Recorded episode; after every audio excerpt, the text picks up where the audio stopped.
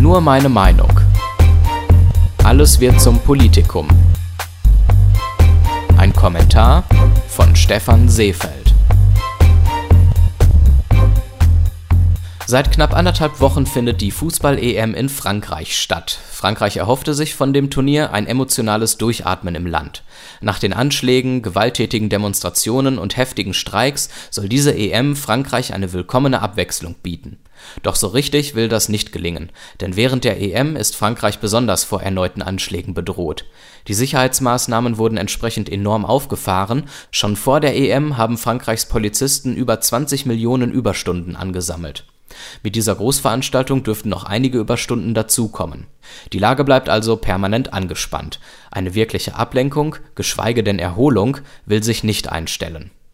Dazu kommen noch gewalttätige Ausschreitungen von Hooligans, zum Beispiel rund um und während des Spiels England gegen Russland.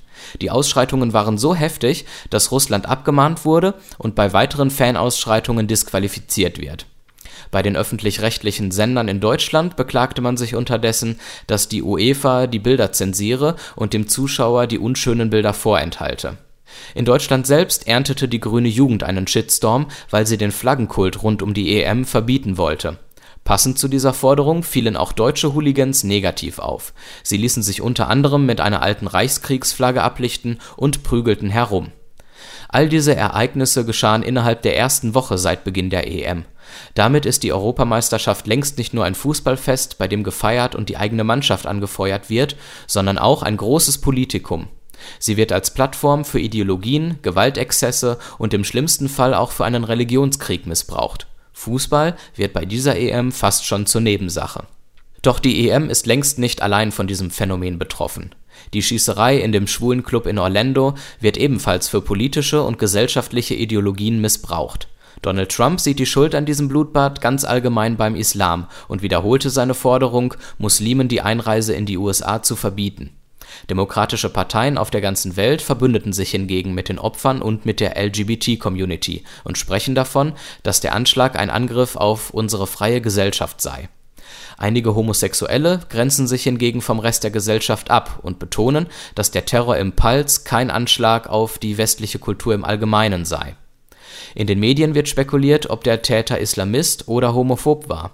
Oder war der IS-Anhänger Islamist und homophob? Oder war er homophob, weil er radikaler Islamist war? Oder andersherum? Es wird sogar spekuliert, ob der Täter selbst homosexuell veranlagt war.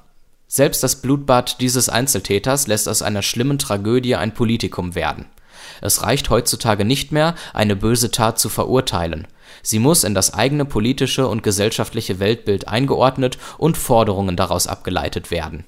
Nur dann kann man Wähler, Mitglieder, Glaubensbrüder und somit Einfluss und Macht an sich binden. Und wir, das Volk, spielen dieses Spiel brav und leidenschaftlich mit.